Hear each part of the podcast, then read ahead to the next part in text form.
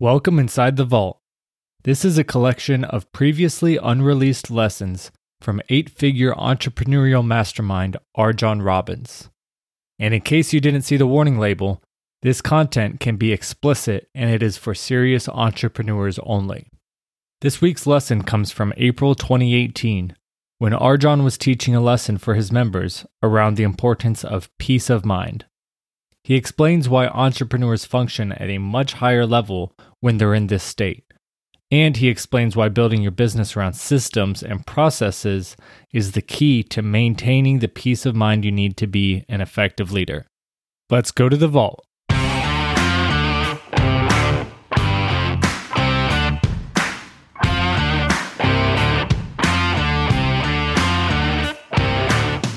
Working with RJon is like having a shortcut to future you. Every time I can have an opportunity to spend time with RJon, I try to take it and be a sponge. I thought everyone was crazy. You know, they were running to the front of the stage to see this person. RJon's wearing his crazy shirt. You know, he drinks tiger blood in the morning just for fun, and he's like breathing down my throat. Sometimes it's terrifying to work with him. It's like he's looking into your soul, but it's it's growth the whole way.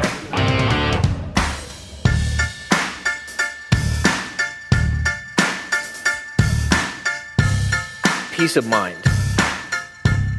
We all want peace of mind. Is there anyone who doesn't want peace of mind? Liars. You're liars. Some of you desperately don't want peace of mind. Some of you do everything you can to avoid having peace of mind, don't you? Yes, you do. Right? You go after shiny objects. You mess up your business so that you can have something exciting to do. You know what you've got to do, and what you got to do isn't that sexy, and it's not that exciting, and it's a little bit scary. But it's going to bring you peace of mind, so instead you do something else. And by you, I mean we. We all do this. We've got to be really deliberate and intentional about the decisions we make in our business. Because the easy decisions are not the decisions that bring us peace of mind. You might want to write that one down. That could be worth coming to this whole event. The easy decisions don't lead to peace of mind. Peace of mind comes from the decisions that are difficult.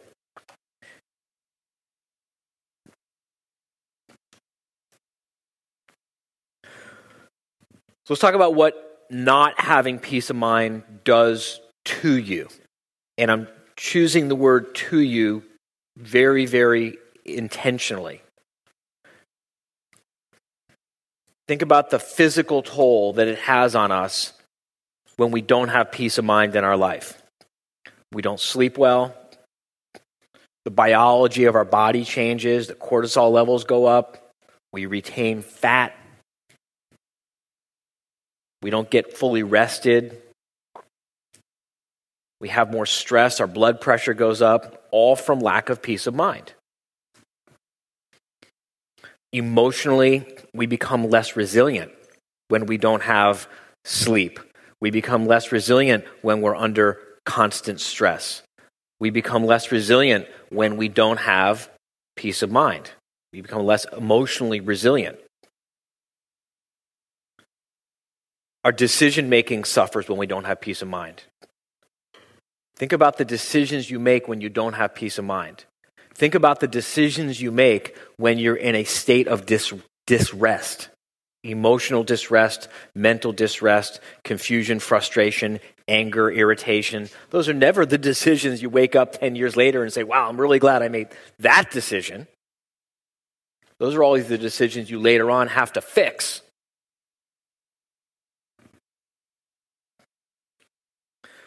So you're physically less capable, you're emotionally less capable, you're making decisions from a distressed, uh, a distressed place without full mental faculties.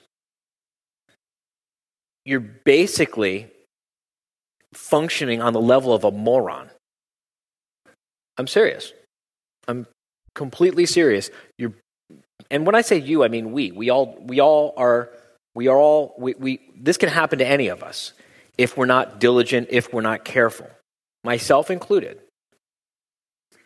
There are times when we allow ourselves to lose our peace of mind and we wake up and we realize, we look around us and we realize, I have basically been treating, I have basically been functioning like a moron. I'm so smart. I have all this education. I have all of this information available to me. And yet, the quality of the decisions that I'm making is just plain frickin' stupid. We make stupid decisions because we're not sleeping, because we're anxious, because we're uptight, because we have exhausted all of our emotional resilience and capacity.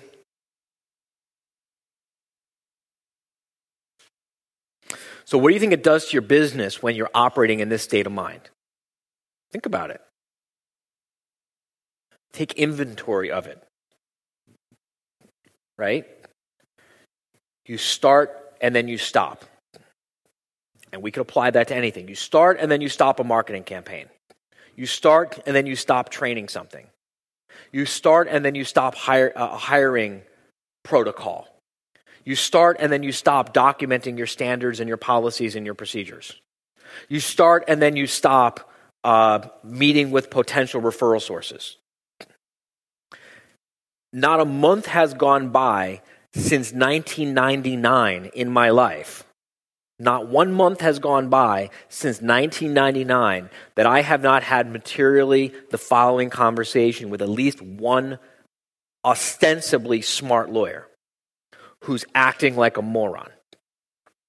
Goes like this Those basic fundamentals of law firm management were working for me things were getting better.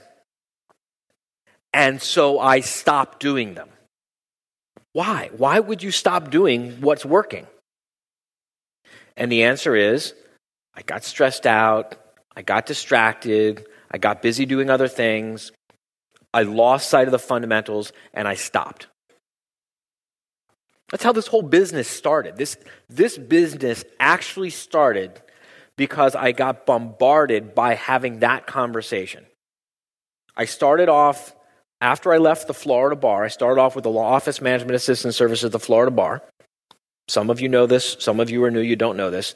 At the tender age of 27 years old or something like that, 1999, August 24th, 1999, whatever age I was back then, I think I was 27, I shut down my law firm and I reported for duty as a small law practice management advisor with the Florida Bar's Law Office Management Assistance Service. And for the next almost four years, my life was very uh, intense. Let's just say that. I would spend about half the month in the office fielding calls from lawyers on every aspect of starting, marketing, managing, buying, selling a law firm and I would field the call. In the beginning, I would field the call, and then I would go and sit with my, my boss and my mentor, who was probably knew more about the business of running a small law firm than anyone else then alive, then or since probably. And I would sit in his office, and he would basically teach me what the answer was and show me the research and the data and the case studies and help me think it through and help me come up with the right answer. And then I would get back on the phone and I'd call the person back and I'd say, I've done the research and here's what I think we should do. That was like about a year, my first year of working at the Florida bar. That's all I did every single day. And when I wasn't doing that during the day, at night and on the weekends, I was like reading books and taking courses and going to seminars to learn about this stuff so that I could be self sufficient. Then I would go out and I would be assigned to go to disciplinary consultations. This is where, when a lawyer had been uh, found guilty of violating bar rules. And the disciplinary committee determined that the reason that the cause, the root cause, had to do with a failure in the business management, the, management of the law firm. When that was found to be the root cause of the violation of the bar rules. In other words, the, the violation of the bar rules was the effect, and then you trace the effect back to the root cause, and it's a failure in the management of the law firm. Failure in the marketing leads to bar grievances. Uh, and I don't mean because you violate the advertising rules. What I mean is because you turn the marketing on, then you turn the marketing off, then you turn the marketing on, then you turn the marketing off, then you turn the marketing on, then you turn the marketing off, and now your cash flow is a freaking roller coaster of insanity. And then the next crazy client who you know better than to take with a case that you really probably shouldn't accept walks in the door with cash in hand, and you're so desperate for revenue that you take the case. Fast forward six or nine months, guess what happens? Bar grievance, right? Sales leads to bar grievances. Failure in the sales process leads to bar grievances. If you don't know how to sell, if you don't know what causes a sale and what prevents a sale, if you're not consciously aware of what's going on under the surface when you're meeting with a prospective client, you're out of control. You don't have control of that process. And that sets up a sequence of events which leads to bar grievances because the client has the wrong expectations, you've got the wrong expectations, the client doesn't agree to abide by policies and systems and procedures, you don't charge enough, and so you set yourself up to not have enough money to really service the case or the matter the way it should be serviced. You don't set the client's expectations properly for what this case or matter is going to do for their life. And so halfway through, they, they start second guessing why did they hire you in the first place? And you end up having bar grievances. Can everyone see these connections? Yeah? But I can go through all seven parts if you want me to. Failures in each of the seven main parts of the law firm, in the failures in each of the seven main parts of the management of the law firm cause bar grievances. And so, for three years at the Florida bar, when lawyers had violated bar, bar, bar rules, and the disciplinary committee recognized that it was a failure of management because they didn't have a business plan, because they didn't have a marketing strategy, because they didn't have a sales plan, because they didn't have any documented processes or systems or procedures. So everything was like, you know, a new, everything was like your first day at work, figuring it out over and over and over again until you have a bad day and you miss something, as opposed to relying on systems. Failures in staffing, hiring the wrong people, waiting too long to hire people, hiring people and then failing to properly train them and set them up for success failure to have any kind of systems or dashboards or metrics to hold people accountable. And so you've got, you know, a crazy circus full of clowns going on in your firm. Failures in planning for the physical plant of your firm. And so your whole staff is frustrated and bogged down because you don't have the cash reserves to replace the equipment. And so, for the last six months of life on the computers and the software and the copy machine and everything else, everyone's using antiquated junk which causes cash flow, which causes stress, which causes longer hours, which causes mistakes. Failures in control of the finances of the firm. So you end up waking up one day and realizing you've been making all these apologies to your kids and your family and your friends that you can't be there for them. You can't attend their after school activities. You can't be fully present because you've been working for people, oh, by the way, for free.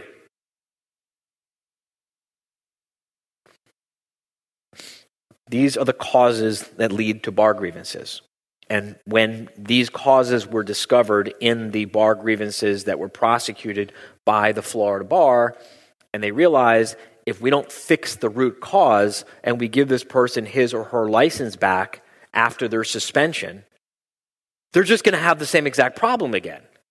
And that is why the Florida Bar in 1980 created the Law Office Management Assistance Service Program. And it is the first state in the in the in the whole country, and we have a running dispute with Dan Pinnington from Canada as to whether we're the first in the world or whether he's the first in the world to create a law office management assistance service law office management assistance service program to prevent the problem so we can stop per, uh, prosecuting the effect. That was my life for 4 years having 5 to 6 to 10 calls a day 5 days a week that's 25 a week twice typically about half the month that's about 50 calls a month with lawyers complaining about effects of bad management. And here's the thing law firms are really simple businesses to run. They're really, really simple businesses to run. I know some of you have spouses and significant others. Some of you are the spouses and significant others, others of the lawyers in this room right now.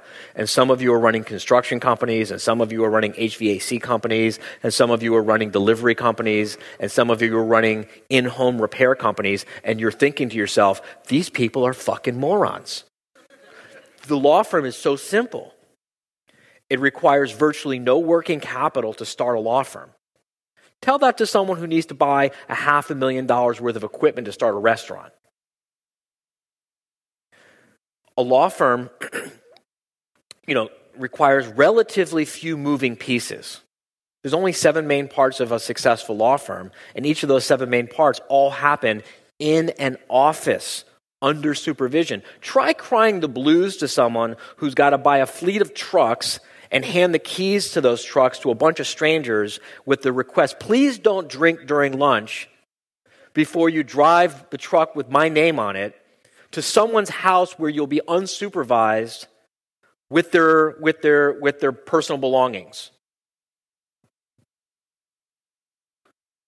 Yeah, law firms are real simple businesses to run, guys. Notwithstanding the fact that they don't teach us anything about this in law school. But then you add to that all of the, the things that cause you to lose your peace of mind because no one's taught you about the marketing and no one's helped you with the sales and no one's helped you with the with the with the workflow processes thinking through the workflow processes. No one's given you a simple system a simple system a proven process to reliably set your team up for success no one's taught you this stuff. So you don't have peace of mind, which causes you to lose sleep, which causes you to have anxiety, which causes you to start initiatives and then stop initiatives, and start initiatives and then stop initiatives, which causes you to change directions, you know, like, like, like uh, you know, that dog in Up, squirrel, you know, going after different things.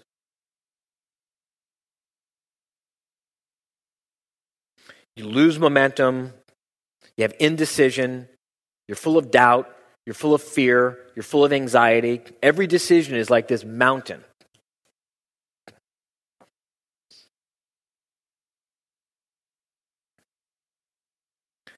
The decisions become very painful when you're making them from that state, don't they? And so when they're painful, you avoid them. And when you avoid them, they get worse.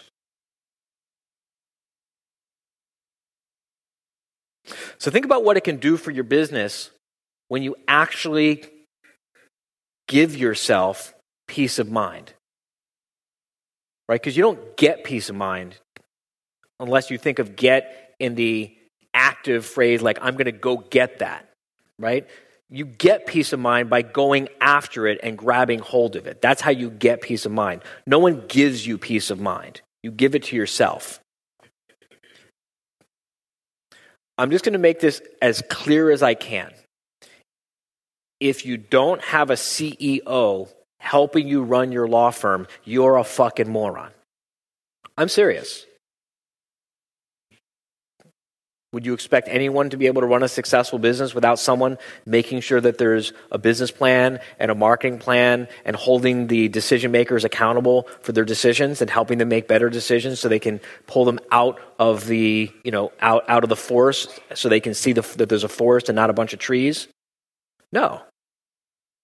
Every one of you violate your own good advice that you give to your clients, don't you? You tell your client, I mean, you, you, you cross examine the shit out of people, some of you, for doing the exact same stuff that you do in your own business. And by you, I mean we, because I do that all the time too. That's why I have a CEO. That's why I have a coach. That's why I have outside advisors, just like we're your outside advisors.